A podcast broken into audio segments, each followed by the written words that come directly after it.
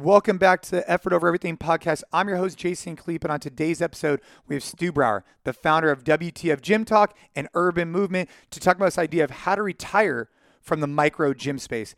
I really enjoyed this conversation. If you're a gym owner out there, or if you're a business owner of any type of service based business, we talked today about buying the building and what does that look like and retiring. You know, for so many years, we've been in the fitness space. I, I started NC Fit almost 15 years ago. And when you start, you start with this kind of concept and idea in your head, but you don't really think about 10, 20, 30 years from now. But as time has gone on, I've talked to more owners. More owners are starting to have this conversation. Hey, what does the strategy look like long term? And today, Stu and I dive completely into that with a bunch of tangible items. I think what he's going to be able to do for the fitness space is incredible. I really appreciated having him on. If you get value out of this conversation, do me a favor, screenshot it, leave us a rating, leave us a review. Let Stu and I know what you thought of it so we can create more content like this. This is more of a gym owner business focused episode. We also have our effort weekly episodes as well as just our casual Q&A episodes. We're looking to dive deeper, add value and keep getting after it. Hope you guys have a great day. Let's go.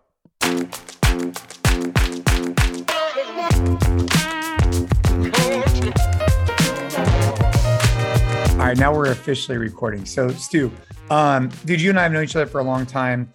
Uh, you did some amazing things with Urban Movement, and the reason why I want to talk to you today is because a lot of gym owners, coaches listen to this podcast and they they look up to what you're doing and they've seen some of the stuff you're doing. And I think one of the things that caught my attention, actually, Gabe and MDV and I were having a conversation about this, was your like quote retirement. Now you've done a really good job of branding yourself and and I've been getting your weekly newsletters, which I actually find not only entertaining but really informational. Which I, um, I shamelessly signed you up for. Jason did not subscribe to that. I just I was I'm like, who am I, who are my colleagues? I'm just gonna assume want this. Dude, I thought it was great. But the reason what I found was really interesting is we sparked this conversation between Gabe MDV and I about what is the long-term strategy? What is the potential exit strategy for traditional um, boutique brick and mortar operator and these micro gyms that you call them. And um, I, I, thought of it as as two ver- two ways, right? Option A is the way that you went. The other option is cash flow this thing to then um, delegate it out to a manager who's in place. Say you could go off and go build up another business in addition, and the business continues on. But I want to talk specifically about what your plan was with urban movement and your ability to acquire real estate, have that real estate essentially paid for by the business. And now it created an exit strategy for you because I think that a lot of owners, they get into CrossFit or training and they don't necessarily think 5, 10, 15, 30 years down the line. That's the conversation I want to have today, man. I'm fired up to have you with me. Thanks for talking. Absolutely, man. Thank you so much for having me. Uh, so, like, two different experiments are happening They're Like going from CrossFit South and the urban movement. I think I've talked about this. Even you and me have talked about this on the multiple podcasts we've done. So I don't want to spend too much time there. That was that was it. So that was a branding experiment, a different fitness methodology experiment. But the commercial real estate, it wasn't. It didn't take me long. And again, I'm in Charlotte, North Carolina. I'm not in New York. I'm not in Chicago. This isn't Miami. This is a tier two city, and it it, you know, the writing's on the wall. And I'm, I was not a very educated person in the realm of commercial real estate back in 2013, but I was like, oh my God, everything you look at, there's a crane in the sky everywhere and everything's going on. And you think about it like, man, my lease is seven years. Seven years seems like a long time, but it's actually really not. Cause I mean, I'd like to be a gym owner for maybe ever, at least, or so I thought back then. Um, so what happens when my seven year lease comes up? well, my rent's going to probably be significantly higher. And most gyms have like maybe let's call it a five year lease with two, three year renewables. Well, what a lot of gym owners don't realize is at the time of your renewable, you are no longer locked into that previous rental rate. Your landlord can say, yeah, you have the option to renew. Yeah, you have the option. Right. But it's but it's at this new fair market value rate that other people are getting. And with so much cash in the economic system that's happened, we've been living in a great economic scenario, even if you take out COVID the rents in tier two, tier three, tier one cities are just keep climbing. So landlords, because supply and demand is in the landlord's favor, can start demanding higher rents.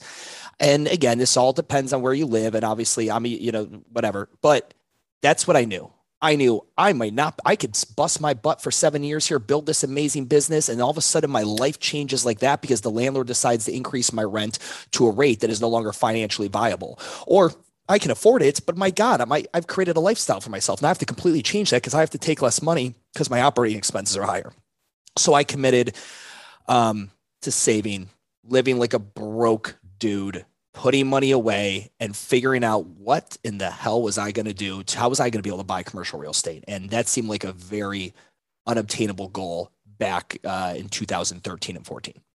So you bought your property, the one in Charlotte in 2013, 14? 16 in 16. 16. So, but you kind of created a plan or started setting the tone for it somewhere a couple years in, in advance. I assumed my building might be around a million dollars. So that means if you do an SBA 504 loan, you're going to need at least bare minimum to even step to the table $100,000 because they, you only, you put 10% down with an SBA 504. But most people don't calculate probably an extra 20% of that. So two $20,000 for closing costs and SBA fees and things like that. And then there's going to be an upfit. You know, it's not like anyone's moving into gym ready spaces, correct? So right. maybe a couple hundred thousand dollars for upfit. So it was a big chunk. And it was at that point where it's like, oh my God, well, I'm not going to be able to do $500,000 cash. That's just not, I'm not that good. I don't have that money. I don't have a rich uncle and I didn't blow the, the rich member in the back of the corner to have him help me out. Right. I, I had no options. I did get a business partner. Um, he's now my daughter's uh, godfather, uh, one of my best friends. And he had done a lot of residential and we were talking one day and he was like, man, I'd really like to get in commercial. I'm like, I really want to get in commercial. He's like, yeah, but I don't want to lay out all that cash. I'm like, I don't want to lay out all that cash. Let's go splitsies. So I'm a majority in there, but he he we pretty much went into this thing 50-50. So there's a lot to unpack here. And I think there's a lot to understand. To begin, you did you did not have did you have a brick and mortar be, before you decided to own one? Yeah, before you decided rented, to own the building. Yeah, I, I had leased two previously. I started leasing in 2010, 2011. Okay, so you had a current brick and mortar, and I think actually this is super relevant to a lot of people, including um, myself, because we just, you know, we've we've we've done some residential stuff and we've done some different things, but from a commercial real estate, especially in the Bay Area, it's been so crazy. But now we're looking back on it, it's like, man, I wish we had just bought in. I wish we had done it, but there were some things that held us back. I'm going to talk to you about. So Let's talk about this. So you made the decision to invest. You talk about SBA loans, Small Business Association loans, and those. I want to know a little bit more. Um, according to what I understand, you can only use it once, and it gives you the ability to put down 10% instead of what's typically looked at currently. This is after 08 as like 20, 30%. So is that the reason why you went with SBA? Correct. I actually, so you have two options, guys. You have the traditional funding route, just go to a bank. Again, you're probably going to be down for 20 to 30%. We actually got a way more competitive interest rate from traditional. The SBA gave us a higher interest rate. However, we only had to come out 10%. We knew we are going to have a pretty large upfit budget. So that was the play there. Also, I personally would like to align in the way an SBA works for everyone listening. The bank, so the SBA works with a bank and works with you. There's three essentially individuals making this happen. The bank puts in 50% of the money. The SBA, through proxy of a CDC, okay, Certified Development um, Company, they go ahead and they put in 40%. Now you come in the backside with 10. So that's where you get your 100. But there was just something I was like, I don't know. I kind of like the idea of the Small Business Association being a part of this thing because they're in an organization, one entirely incentivized to help small businesses. And I will give them all the kudos in the world. Everything they did for small businesses during COVID, everything they did for people with SBA loans during COVID. I, I, can't speak high enough about at least the experience I've had with the SBA, but I'm I'm beyond glad that we went that route.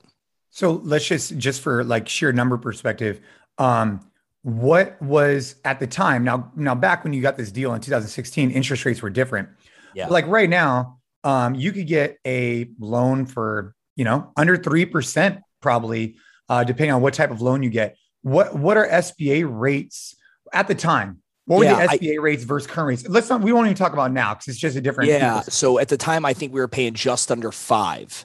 Um, just so it was like four six, four four, four five. We had a more competitive, lower rate, like you said, through the traditional bank. But once you put the SBA in it as well, those interest rates are going to change. And there are some other things too. I don't want to make the SBA has a prepayment penalty, so they um, do. They do. So, so it's a waterfall. So, in yeah. so one, what, what is that, Stu? What's a yeah, what's a prepayment so penalty? Prepayment penalty. The SBA is not in the business of giving money to investors, real estate investors, meaning Jason and me cannot formulate, um, you know, Jason and Ginger real estate company and go out and buy a property through the SBA 504 and then not put a business in it. Be like, oh, we're going to rent it out to that brewery.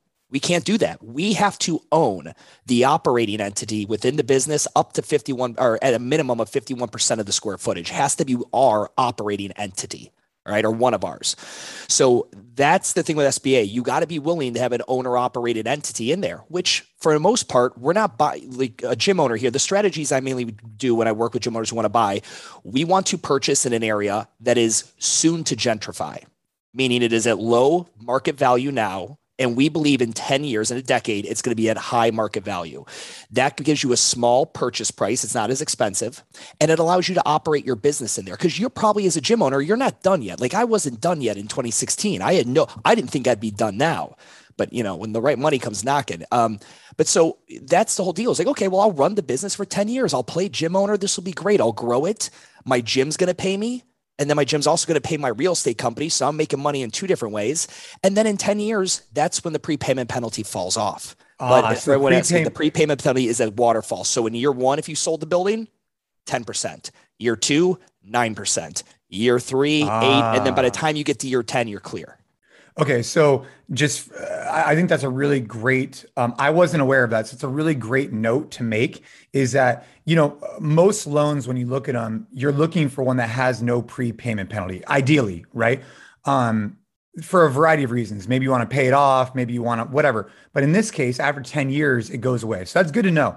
And it's also good to know that you chose to go with SBA over traditional loan, even though it had a higher interest rate and you feel like they support you. That's that's that's cool to hear. I I, I wasn't aware of that as well. So I want to back okay, up real quick though. Can we can we say I want for any of the listeners who are real smart? Anyone who's listening to this is like, wait a minute. Stu said he bought his building in 2016. It's not 2026. Is he getting hit? Is how is he allowed to now turn his building into an investment property? He's no longer going to be in the business, the building. What the fuck is with that? So that's what we call, my friends, technical default. So real default is I don't pay my mortgage. That's, you know, the bank comes and seizes the building. Technical default with the SBA essentially means right now, I cannot get another SBA loan f- until that, that thing is paid off. So essentially, with the deal I'm doing now with my building, um, I'm having the bank buy out the SBA's portion, clean slate, and then I could essentially do another SBA loan down here in the future. Hmm. And so let's talk about the TIs for a minute. You call it, yeah. you called it something else. What did you call it? Uh, TI, oh, tenant improvement. Yeah. No, no. What did you call, yeah. you said like a pretty up or something like that. What did you say? Uh, upfit. Uh, upfit, upfit. I've yeah, never heard of it referred to as that. So you, you, you buy a building. Let's just say you, you're a current brick and mortar owner. Your lease is $10,000 a month. You've been doing this now for a couple years. You're saying, Hey man, I could go buy a $1 million building and my mortgage on it is five grand. Yep. And property taxes on it are another whatever. I will actually be at a better financial position monthly if I buy this building versus paying my current rent. Okay, Correct. got it. But as you said, there's a quote unquote upfit, or the way we refer to it as tenant improvement. So I'm curious when you go and you look at a building that's a million dollars, you'll get a loan on it. You said you had to put up 10%. Okay. So that's a hundred grand. But what are you doing for upfit or TIs? Are you incorporating those into your loan or are you are you paying those off cash? That's the nice thing with the SBA 504. Rolling your construction cost into the loan is possible. We did that. However, it is only going to work. Like again, like most like if you anyone's ever sold a house, your appraisal dictates the amount of the loan. So for example, that building that we're talking about, mine, I bought it for 960. It only appraised for like 789 or something or 780. That's oh. a shortfall. Guess who's got to come up with that money? You do. Me and my buddy. So you know how we both went into this like, man, I don't really want to spend all my cash. We ended up both having to spend almost all of our cash anyway. We had a shortfall there, and then my upfit. My upfit was budgeted, Jason, around 150 to 175 thousand dollars. It ended up being three hundred and seventy-five thousand dollars. Yeah, it took. And it normally, took, I should note because you know we're going to talk a lot about the pros of buying a building. There's a lot of pros, and obviously, Stu, we're going we're going to dive more into that. But there are some cons.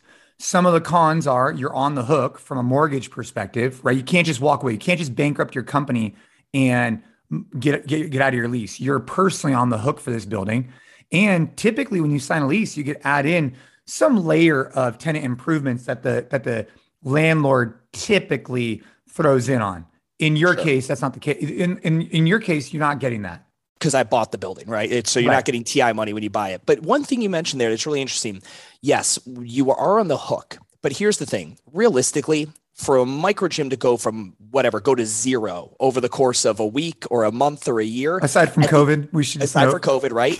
but you still own the building. Yeah, you can still sell it. I mean, like realize like as long as you've been in there maybe a year, you could probably at least walk away as a wash. Maybe you've been there two to three years. It's got a little bit of appreciation in it. So you pay off the bank because your let's say your gym goes out of business. Again, that's why you'd work with the SBA. I guarantee you, if anyone's listening to this and they have a they own a building with an SBA 504 and the gym is going to go out of business, I guarantee you the SBA would work with you to go into technical default and allow you to lease the building out to someone else. The SBA is not in the business of owning buildings. Banks don't even really want to own buildings. They want cash. Like right. these places don't want your foreclosed asset. It's just a headache for them. And so you you made this pivot to purchasing your building. We've talked about the SBA loan and from a partnership perspective, we've seen, I mean, I, and I know you talked to a lot of gym owners. I have seen many partnerships go wrong. Yeah. And so I'm curious when you structured your partnership because let's just say you're a gym owner and you have a cash flowing business. And so you're you're you're generating I, I love using the number 10,000. Sure. And maybe after some expenses, let's just say you're or whatever, maybe you're taking home 10,000, whatever it is. But you don't have enough money in the bank to put three, 400, two, whatever it is on a new building. So you find a partner. Did you guys have a formal partnership agreement? Before, like, what, what did that look like? What was that process was, like? I think we. I remember the night that we finished the SOA standard operating agreement. We uh, we hired one law firm we both worked with different lawyers. Um, yep. But it, the nice thing about an opera, uh, a, a real estate holdings company, there's really no emotion. Gym owner partnerships is I don't like that programming and you bang that member and like it just can get really dramatic, right? There's a lot of opportunity for drama in a gym owner partnership, but in a real estate, it's we buy this and essentially it was okay, what are we putting in? We're going in 50 50. What is our equity split? The equity split ended up changing a little bit with me being slightly higher. Um, and then we came up with guardrails in what events do we sell? Do we entertain a sale? Let's say my partner, his name is Ed. Uh, let's say Ed goes ahead and you know in year you know year three we get offered four million dollars. He goes, Stu, we're selling, and I go, Whoa, Ed, I'm cruising here with Urban Movement. I'm kicking ass. I'm not selling.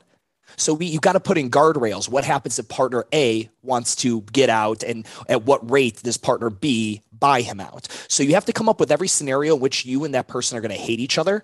I think we in total is probably seven to nine hours of like back and forth and lawyers and in a, in a conference room and this and that. And then me and him went afterwards. And I think we got completely hammered at a bar and had celebrated because we were just so happy that part was over. Oh yeah. And so that's interesting though. So you had same law firm. Typically you, because of conflict of interest, you could have same law firm, different law firms, but different lawyers is really important. Yeah. Um, yeah oddly enough, uh, my wife and I have done some um, buy sell agreements in the past. Sure. and it sounds weird. And she had to have separate counsel from our counsel, which was yeah. really, it, it, was the right thing to do. Um, but I want to ask you this. So if you have a partner, okay, and you own a business right now, and like I said, it's making some money. The reason why the property has additional value is because it has a tenant in it. So your business, Urban Movement, added value to the property because you had signed, let's just say, a five year lease at X amount of dollars. Yes. That instantly took the property from a million to a million five because now it's cash flowing property. But this gentleman that you, Ed, he owns now 50% of the building, but he doesn't own any of the business urban movement. Correct. So, from a strategic perspective, he's getting more value because he's actually getting a piece your business is providing him more value and he doesn't have any ownership in that. And then if you want to pay more rent or less rent based on how you want to play taxes as the owner of the building and the owner of the business, what type of conflicts occurred there and how did you guys resolve those? 100%. So the SBA requires, because of that 10 year prepayment penalty, that I signed a 10 year lease. So, and again, this is the hardest part where I think a lot of gym owners, you'd really have to check your level of like, I, I know no other better word than maturity. You have to wear two hats. I'm Stu, the gym owner, the tenant, but I'm also Stu, the landlord. And guess what? Stu, the landlord, wants Stu, the gym owner, to pay a fair market value rate, right? And I, I'm not going to let Stu, the gym owner, be like, uh, sales were bad this month. Can I get a break in rent? No. Stu, the landlord's be like, fuck that. You're paying what you pay because you have to wear two hats. Because again, the other thing I'll put emphasis on, you know, let me answer your question first. So we came up with the rent schedule and we just stuck with it. That was it. So there were months, and my strategy and what I recommend every gym owner does when you make this move, you do realize you have literally just inked your future as a as a real estate investor. I don't care if you grow to make 70 gyms. The inking of a commercial building and the loans and the personal guarantees and the risk that you've put on you and your family means you need to make that business the priority. Because again, if anything were to happen to your gym, like, oh, I don't know, anything, that's the one business that you and your family can forever fall back on. It can be your retirement like it is mine.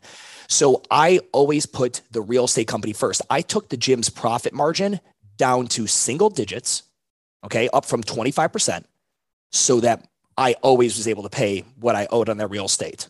I stopped taking salaries out of my gym because I wanted to invest my money in the real estate because I knew that was going to be the long term play. Yeah, but how does that get how is that fair with your partner where now you're pulling profitability out of your business and he's capturing a lot of 50% of upside as well? Think about this, Chase. So my let's say my insurance, let's say my uh, my uh, rent is 10k. The gym owner, Stu, pays 10k to my real estate company. How much of that is mine? Five. So I'm essentially really only paying five. I'm really ultimately for me I'm taking 10 grand as a gym, putting it into another company that I own. Ed takes half, I take half. So I'm really at the end of the day only paying five in rent. So there's I see both sides. I see what you mean because him he's like, oh shit, I can buy a building by myself, but then I got to find a tenant. Oh my god, this kid he's got a gym that's profitable and he's smart. I'm gonna make we're gonna partner with him, and then I've got a tenant in my building for ten years. Yes, sure, that play is 100% there, but also on my front. I'm a gym owner who wants to buy a building and I don't have probably the 500K in cash I would need to do it myself. So you got to go. Who are you going to go? Who, I mean, like, who am I going to go find to do 250 with? Yeah, so yeah. sure, it's a give and take there, but at the end of the day, it works out really well, which is also why we gave me more equity in the building and so on. So yeah, no, no, no I, I, I see where you're, and I think that obviously the partnership agreement is critical, and I think creating those guardrails is really, really valuable especially when you're dealing with like a real estate play and and your rent in there. I mean, it could get really complicated really fast because you have a business and let's just say the business is thriving and your partner wants to sell. Well, what's going to happen? So let's talk about that. Yep. Urban movement starts to grow. Um, you pivoted from a CrossFit affiliate yep. and you at one point, I want to say it was about a maybe like a year ago, you rolled out a license model. Yeah, January 21. And, and what's what's interesting for me is that you seemed all in on that. So much. So what's happening now? Why did you decide to pivot from being all in on urban movement and licensing to now saying, "Hey, I'm out of the brick and mortar business"? Yeah. So, uh, you know, I'm a big zoom out, play the chess game, not checkers. So I'm zooming out. I do this long play with the commercial real estate building. In my head, I'm going to be a gym owner for 10 years. COVID hits in 20 20. I've been in the building now since April 1st of 2017. COVID hits. The first thing I do is I'm like, all right, I've got three, I had 3,000 square feet of unused space. I'm like, all right, where can I, where can I make more revenue? Someone might need this. I was trying to open it up for COVID testing workshops or like places and sites, trying to give it like have hospitals rent it. I was doing everything I could. Uh, so I get a broker and I put up the 3,000 square feet. Nobody wants it. So from March 2020 to now, all I got every three weeks lease offer, lease offer, full for the full building. They don't want a part, they want the whole thing, lease offer, lease offer. And the rates kept going up. Now I kept saying no because I'm like, no, this COVID thing's going to end and I'm going to get back in there and keep kicking ass. I've got a license model now. I just told the world I'm doing a license model, right? Like I got to do this. Well, the lease rates got higher and higher. So from March 2020 to now, when I finally folded, I mean, we're talking a lot of organizations and companies took a swing at wanting to get that, and we kept saying no. And my partner was very gracious about it. He's like, "Man, that's more rent than what you're paying." I'm like, "I know, man, but I, I got, I want, I'm not done being a gym owner yet." And that I, we did that over and over and over. A $3.75 million offer, cash deal, close in 30 days, hit our my broker's inbox, and we had a meeting, 30 day close, 3.75 and we said no. And a lot of that I'll give credit to my business partner letting me again, you know, really take control of this. After that happened, I'm not going to lie, I had a lot of not buyer's remorse like, oh, fuck, I should have done that. I should have done that. Well, lo and behold, the way the world works, be patient and good things happen. The next offer that came was a lease offer at an above value market that we had not seen yet. That was just stupid money. And uh, I, I finally said, okay, I got to let this ego gym owner thing go. But I had to essentially the, the whole license thing. To answer your question, that January 2021 is when I announced the license. Super into it. I came on your pod. We, you and me have talked about it. We were interviewing. We, we had, I mean, we had people in the role like just like lined up, like we were getting ready to yeah. like officially launch announce. I was so excited. And then I, I remember you to told team, me about that. Yeah. And I've always, and I was always very honest with my team. I said, guys, lease offers are going to come, are coming in and they're getting more aggressive. We got to slow roll this thing uh, because I can't green light these two and then I lease out my building. And what, how shitty would that be? Yeah. It's oh, yeah, yeah. Let's try and roll out I'm out model. though. I'm out. Like yeah. I can't do that. So we slow rolled it. I'm like, I don't need like we don't need the licenses for money. Like, this is something I wanted to do to continue on the brand. And so we just slow rolled it and people lost interest. Some people stayed interested. I, you know, we still have maybe a potential multi-unit deal, but I, I just don't know if I even want to do it anymore. I'm kind of liking this idea of not having to do anything. And um, but yeah, man, that was that was a huge pill to swallow. So I had these two identity crises. Like I'm a gym owner. This is what you do, Stu. Yeah, You're that's what I want to talk about. Yeah, no, I think that's really important. Uh, and I not to cut you off, but I want to I want to dive deeper in this. Yeah. Is in the sense that like you were all in as a gym owner. You were rolling out a license model, and I will respect. You know, I, I think it's really important. You know, for us, we put out session plans and programming through the NC Fit Collective, and it's very important to me that the people that build those programs, the people that they are in the gym coaching. I just got back from coaching at one of our uh, corporate sites because we need to be able to see the product, feel the product, and we need to own and operate gyms to put out a great product for other gym owners. And I, I, I respect the fact that you felt conflicted and that you had a slow play license because you didn't know what was going to happen and you didn't feel right about having a license model or you didn't even have a license, you didn't even have a location. That's I didn't have a weird. laboratory anymore. You're right. That's right. You didn't have a laboratory. And so anyway, it's a pet peeve of mine. I think that people are going to put out coaching and owner stuff, they should at least be in the trenches, which I agree with you. But anyways, I want to talk about this identity crisis because there's owners out there who, you know, they identify as an owner and maybe that holds them back from making good, effective business decisions for them and their family. And you did what you thought was best for you, your family, and your future. So Talk me through that process and, and how does that relate to other gym owners and maybe what they've what they've experienced based on what you've heard. So there's, you know, there's the the identity I'm a gym owner and this is all I've ever known. I'm not good at anything else in the world except this fitness thing. There's also the identity of I'm Stu, I'm the WTF guy. And how will people view me if I don't own a gym? And then there was the identity of just, I mean, the overall just, I mean, I, I have a staff. I have a GM that's been with me damn near a decade not a decade now. I've got a, an assistant GM like going on five years. I've got members that have been with me for like nine. I'm like, ah, so I got this huge issue. And the first time I ever spoke about it to anyone in public, I'm in, uh, I get on this monthly call and there's Sean Pastuch and Kelly Starrett and um, Marcus Filly and a bunch of other just really ridiculously smart people. And I, I literally just came out clean. I said, this is, this is what I'm possessed. This is what's coming down the line. I think. I think there's going to be an opportunity. Someone's going to present me amount of money at some point where I can't say no to it, and I'm going to phase out my gym ownership days, and that's going to be over. And I'm, and I'm having a really hard time with that.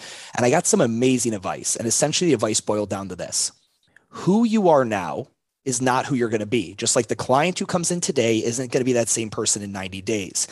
And ultimately, if you were to meet yourself in a bar or a coffee shop three years from now and said, Hey, man, tell me your story. I'm Stu. I've been in the fitness industry since I was 15. I opened a gym and I've been doing that for the past 35, 45 years. There's nothing wrong with that story. You said, now just now play the other side. Hey, I'm Stu. I got into fitness when I was 15. I opened a gym. I did that for about a decade. Then I got into commercial real estate and consulting. I uh, leased out my building. I built this. I did this other thing. And you, whatever, which story do you want? There's no right or wrong answer. And I sat with that. And I said, I, I kind of like the, I think I want the other one. Not to mention, COVID obviously puts a fucking a bug in your ear. Not to mention, yeah, it's really nice to only have to worry about the landscaping of the building, not having to worry about sales, retention, HR staff, or any of that BS, and make more money than I ever could pay myself as a gym owner, like even in my prime. Um, so yes, is there a financial side? I'd be full of shit if I told everybody there wasn't a financial side to this.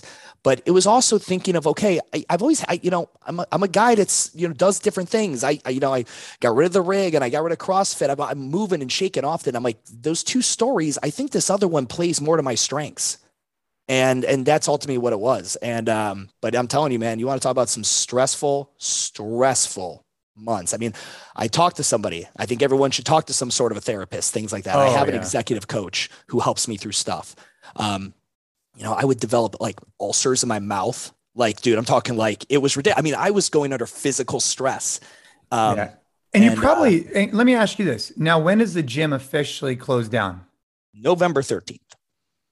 And has the news that you reported been better, worse, or as expected from the feedback from your members? Members, great. Everything is congratulations. You're because I've got some members who don't know who I am. I mean, I haven't been really involved in the business in a while. So there's some newer people in the past couple years who are like, aren't you the guy that's behind the front desk every now and then? And uh, but members, the OG ones, I mean, we had people who have even maybe canceled the gym a couple years ago. They uh they all sing congrats. I mean, it was very, very solid response. I also have done a great, great job with colleagues. I've created colleagues in Charlotte at different brands. So I've like been able to set up some opportunities for members to get to other gyms and try them out and you know some front end offer kind of scenarios. And and hey, here's the gym that I think you'd like if you're really into this part of our training. And if you're more into this, check out this gym. You need an open gym bottle. Um, and so I, I did as right by them as I possibly could. And uh, but I think I also think we have a lot of young. I, I don't know. I, I, like to think there's some kind of inspirational thing to it. There is something like you said. I I'm I'm good at creating clickbait. Retired at 35 gets clicks, uh, but it's also not a lie. Not that just because I'm still working, Brett Favre still sells Wranglers, but that motherfucker's retired from football. Okay, so, um, uh, so, but like I've got some younger guys that I've been had some conversations with and girls and that go to my gym, and it's been really cool because they're like, I didn't even really know you were the guy. Like that's so cool. Could you tell me your story?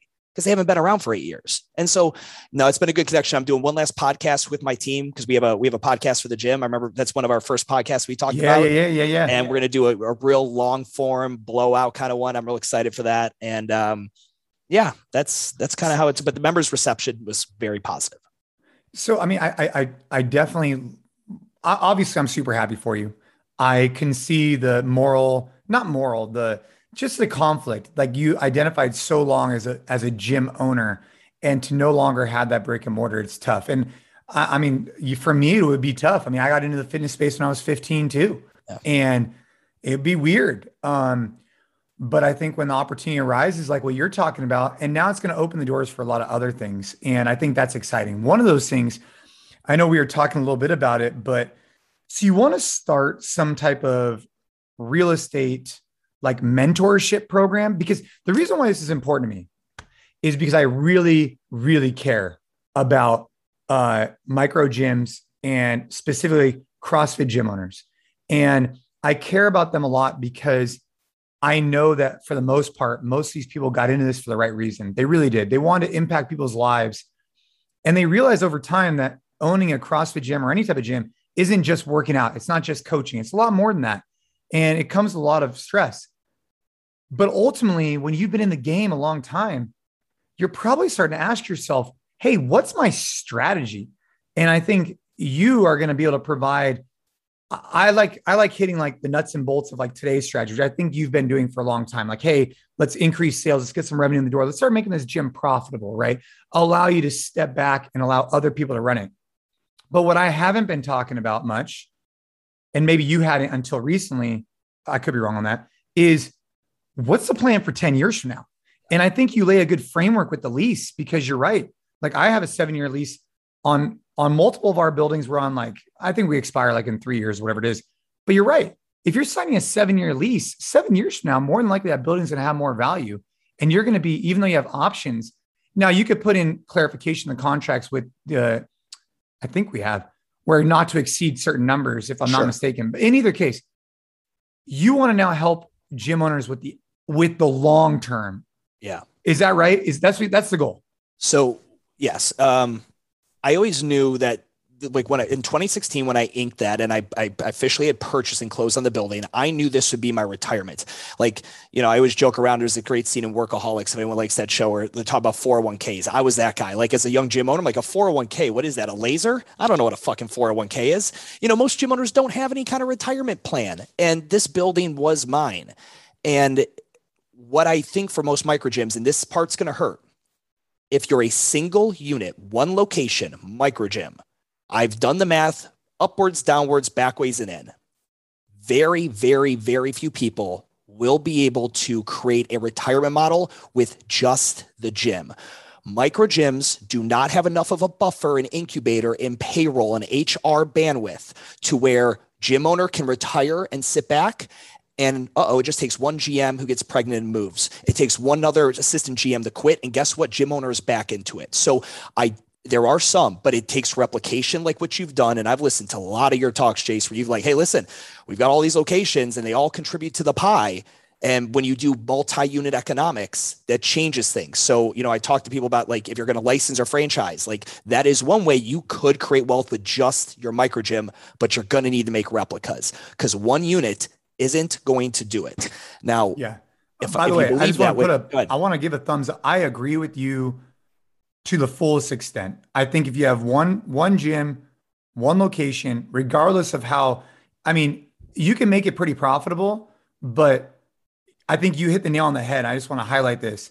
If you want to step out of the business when you're 50, 60, 70, you need good operators in the business and you're one GM away from that. That, that in, in, itself is a really great realization. So I just want to highlight that. I, I agree with you. Yeah, no, thank you. And I mean, anyone who understands the magic of compounding interest, like if you take five hundred dollars a month and put it into the S and P index fund and sit on it for forty-five to fifty years, you'll have almost three million dollars by the time you retire at sixty-five. So there are other places, but guess what? That money's really not available to you till you retire at sixty-five. And guess what happens if when you're fifty-two, three-year coaches up and quit? You're 52 years old and you're back to rolling up bay doors, motherfucker. Like that's not at 4 a.m. And that's I for most people, it's probably not their vision. So I knew real estate would be the thing. And now that I've actually done it, again, I'm always kind of looking at what are my angles in this space. You give business advice, I give business advice. Plenty of people do. And I've always tried to niche into maybe like branding or marketing or whatever, um, operational capacity. And now there's a niche that I've actually walked the walk. I'm not just talking shit. I've actually gone ahead and been able to retire from a micro gym through the use of commercial real estate. So I'm uh, and this is the first time I'm super honored I get to do on your podcast. I uh, have created and will be launching starting in January the Gym Real Estate Company, which will be a full service nationwide commercial real estate brokerage firm. For anyone, for my, we help micro gym owners lease and buy buildings. That's essentially what you do. If you want to work with a broker who understands what it's like to own a gym, who's able to do operational capacity analysis for you, who is able, I mean, I'm going to have in house renderings once you sign an LOI, we will do 2D and 3D renderings of your facility so you can have an idea what this thing's going to look like. We're going to do, I've got someone who's going to be doing market analysis. You tell me exactly who the demographic is, and we'll do heat map market analysis stuff that generally is reserved for bigger companies. But because of amazing connections and people I've met over the years, I've been able to fold this in. I've been working on this for a while. But yeah, the Gym Real Estate Company will be a brokerage firm. If you want to work with a broker to help you lease a building, renegotiate a lease, buy a building who actually understands the fitness industry. When I say broker, I'm talking me. I'm the only no, employee right now. so you so you got your broker's license. It will be completed here in the next three weeks. Okay. I, I think this is a really cool subject. And um, obviously you're pitching. You, you want people to come to you. I, I get it. But more sure. importantly, what I, the reason why I'm excited about it, and I have no vested interest here, by the way, is because I think it could actually help gym owners. Meaning one of the things that we've signed, I've probably signed.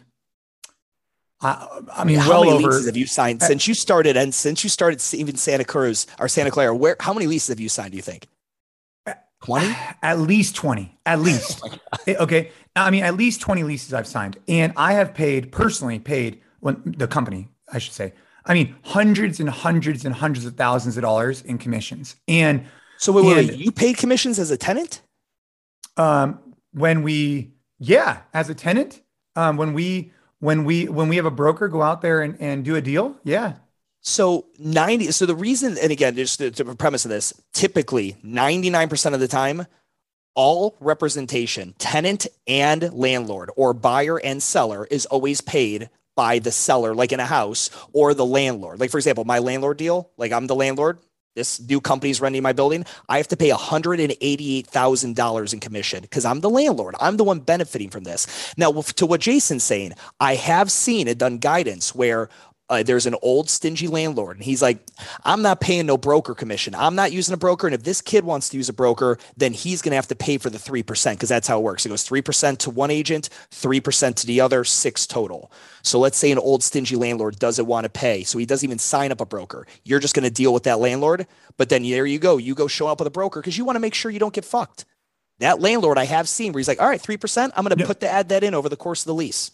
I should note that. No, you're right when I say we've paid, we've paid as part of the deal, right? Got it. That was a good. That's a good clarification. Yeah, you're right. Yeah. So when we buy a bit, let's just say we sign uh, Mountain View, seven year lease, thirty grand a month. Okay, they take the total amount and they do, but the but the broker makes a hundred grand on it. So we we paid him. That's a good clarification, right? Where we are technically paying that broker or the the landlord is paying that broker a lot of commissions right? That's a really good note to make but you're right. They they they put that in when you're a landlord and you're looking at the cost. You're looking at oh well i'm also paying this guy's broker my broker and that all comes out of the same it's all it's just a different color of money. Correct yeah and it, it, also what we see is it happens with the margins. Let's say let's say you own a building and your mortgage on the building is 10000 a month and you get some tenant and he's going to be paying 12000 a month. Like you're not really making a ton of money you might stick that tenant with the commission on the broker and spread it out over the 36 or five year lease whatever it may be. But in situations like mine because it was such a lucrative deal we had like honestly i know it sounds silly but like i got no problem paying our broker 100 or paying the brokers $188,000 because it's such a lucrative deal. So I'm not going to stick that on the tenant who's already paying a crazy high rental rate. Yeah. So, um, but I, I want to get back to what I was talking about. So th- I've signed a lot of leases we have as a company. And one of the things we have used maybe a, across our footprint, we've probably used maybe six brokers along the journey. So along 13 years, we probably used six brokers. And the first broker we used, um, I actually, uh, we didn't have a broker. I, I self whatever. But then we had a member and he was in real estate. And I remember how much easier it was at the time because he understood our business. After that, we just got connected to people who had better resources and different connections. And we got away from the person who knew our business. And in hindsight, I wish we hadn't. And so, one of the reasons why I'm so happy that you're doing this is that there is a lot to understand. And signing a bad lease it just sets you off like in quicksand, meaning you're just starting from the bottom because maybe you didn't negotiate the options well enough. Maybe you're not paying market rent, or, or maybe you're paying above market rent. Maybe you didn't, uh, you know, maybe the zoning isn't appropriate, but people don't know that. And then from a from a um, time restraints, you know, one of the things that would just bother me is we would be sent to locations all the time that weren't zoned properly and wouldn't fit our use in terms of ceiling height and whatnot a guy like you, you're going to save these owners a lot of time because they're not going to have to worry about all that stuff. You're going to be able to take all that off their plate. Yeah. And so anyone who's familiar with how commercial real estate or any real estate works is um, not every state has reciprocity. So if I'm licensed in North Carolina, I can't just come into California and do business. That's why I'm setting up a deal with, there's a national firm that I'll be working with where there will be, if there's a state that I technically can't do the business in myself with my license, there's what they call reciprocity.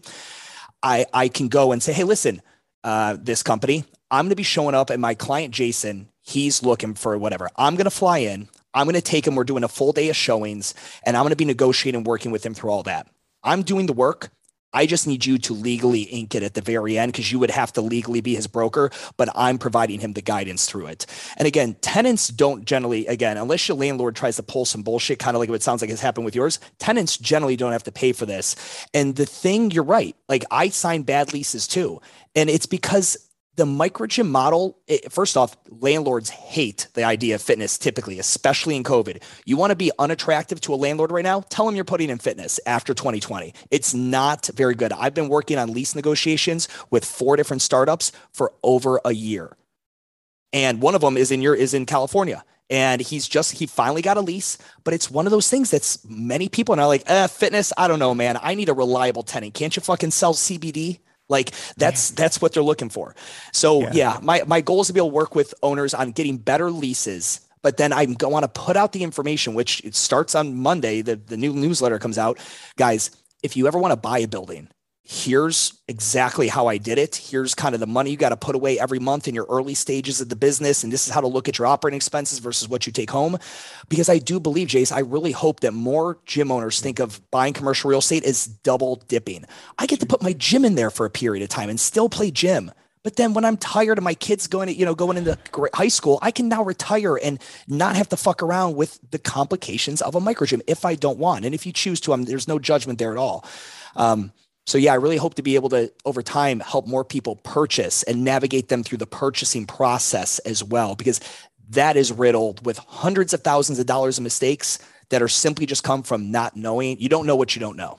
Dude, I really, and I, I can't say this enough. I think what you're speaking, I hope owners can realize like, this is a very important conversation. Like it, it is a really important conversation because it builds long-term trajectory and instead of putting wealth into your landlord, you're building wealth for yourself. And I think that's super important, especially for the long term. And, and I think with your guidance on leases, whether you're leasing or buying, you know, like for example, if you're new to the micro gym space, you wouldn't realize necessarily and maybe pay attention to sound, right? If you're next door to a to a yoga studio, if you're next door to almost anywhere, I mean, the the once you sign that lease, the sound complaints can be detrimental. And so we do sound testing before we do any lease.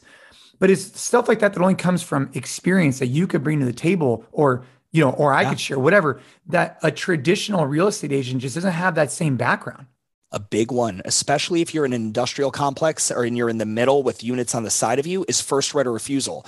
Uh, two years ago, I was working with a guy, and I'm so glad he sent me the lease to review. And again, at that time, I'm not a broker, I'm not a real estate lawyer, I'm nothing. I'm just a guy who's done this a bunch. And he did not have first right of refusal. Well, I'm like, whoa, whoa, whoa, real quick, buddy. You're taking the middle bay. What are those two other businesses on the side? He goes, I don't know. I'll research it. So we research it. This one's only got a year left on his lease, and this one's got two. I'm like, well, you're in a 2,000 square foot bay. Do you think it's possible that you might outgrow that over the course of your four year lease? And you might want the opportunity to take one of those bays next to you. That's what we call first right of refusal. And you can write it into the lease. You want the first right to rent those bays if they become vacant. And that's exactly what happened. He outgrew the space in two and a half years. He had a four year lease. And had he not had first right of refusal on that, he would have had to find another space. Well, nope. He, that one went out of the, the other tenant left, and he was able to knock down the wall and expand it over the course of a weekend. And the members were ecstatic, and he never had to relocate. So I got to ask you this question. I think I think you'll have a good answer. You have a unique perspective as a gym owner for gym owners, representing them from a real estate perspective. Got it. Um, but how about in a unique area like in the Bay Area, uh, knowing different areas around here and traffic patterns and just like knowing the area because I live here versus you 100%. that you don't live there. So so why would someone uh, want a remote a guy who's not from there? Yeah, tell me, tell me what's the pitch? Thousand percent. So every gym owner who's listening to this and has used a broker, and, and Jace, you can comment in if this, uh, you know, this sounds like you. You got a broker, but when it came time to really find your space, you did the driving around. You knew like no i don't want to be on that part of town. I want to be over here. And you're and like you knew the areas and the things better than the broker i mean the broker knows the areas but right now in the 2021 world and no offense guys a local broker means dick. Just like no offense if anyone's listening to this and you're a real estate agent like residential are you doing more work than trulia and zillow?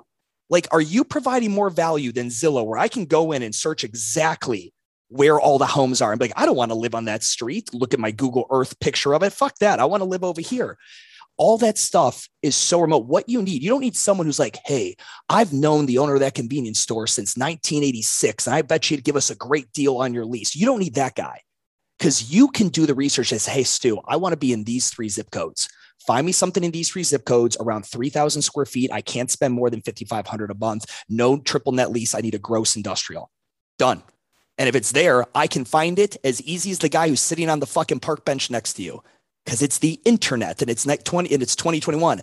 What that guy, though he's local, can't do, he does not have even the slightest ounce. He cannot hold a fucking candle to the experience that I have in the industry and knowing, think of this, don't think of that. This is good. This is bad. Don't let them pull that shit on you there. I've seen that before. He's not going to have it because the last place he rented out was a subway in the corner of a plaza. So this is a strategy, huh? This is a strategy. this is what you're doing.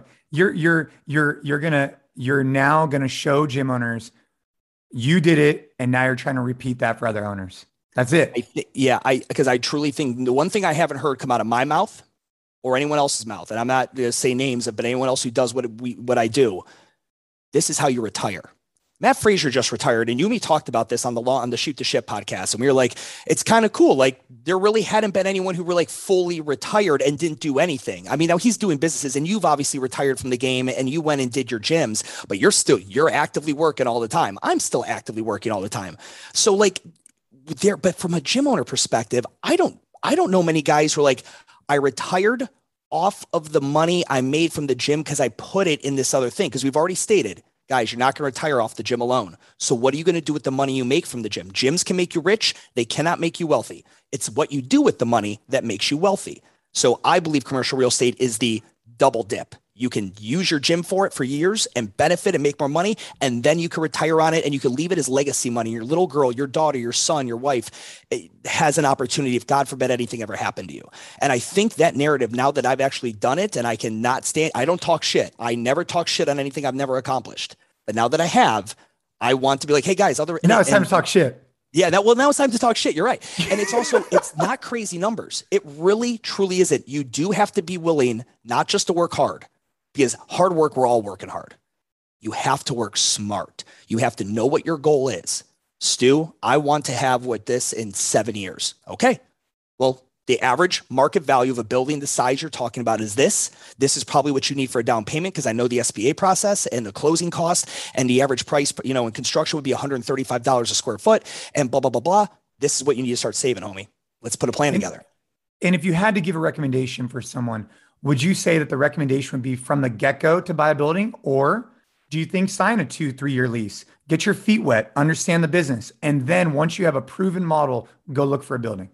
You mean like, uh, like if you had the cash, do I lease and yeah, test my money aside, money aside? Like, let's just say you, you want to be the operator. You've never actually operated. I mean, are you actually doing yourself a disservice by buying a building if you've never operated?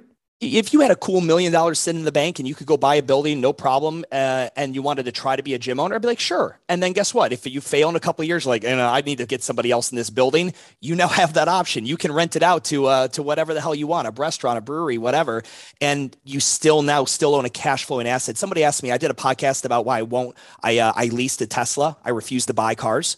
I'm like, why won't you buy a car? I'm like, can you afford it? I'm like, I can afford it. I'm like, because it doesn't make me any money. The only things yeah. I'm interested in buying are assets that make me money.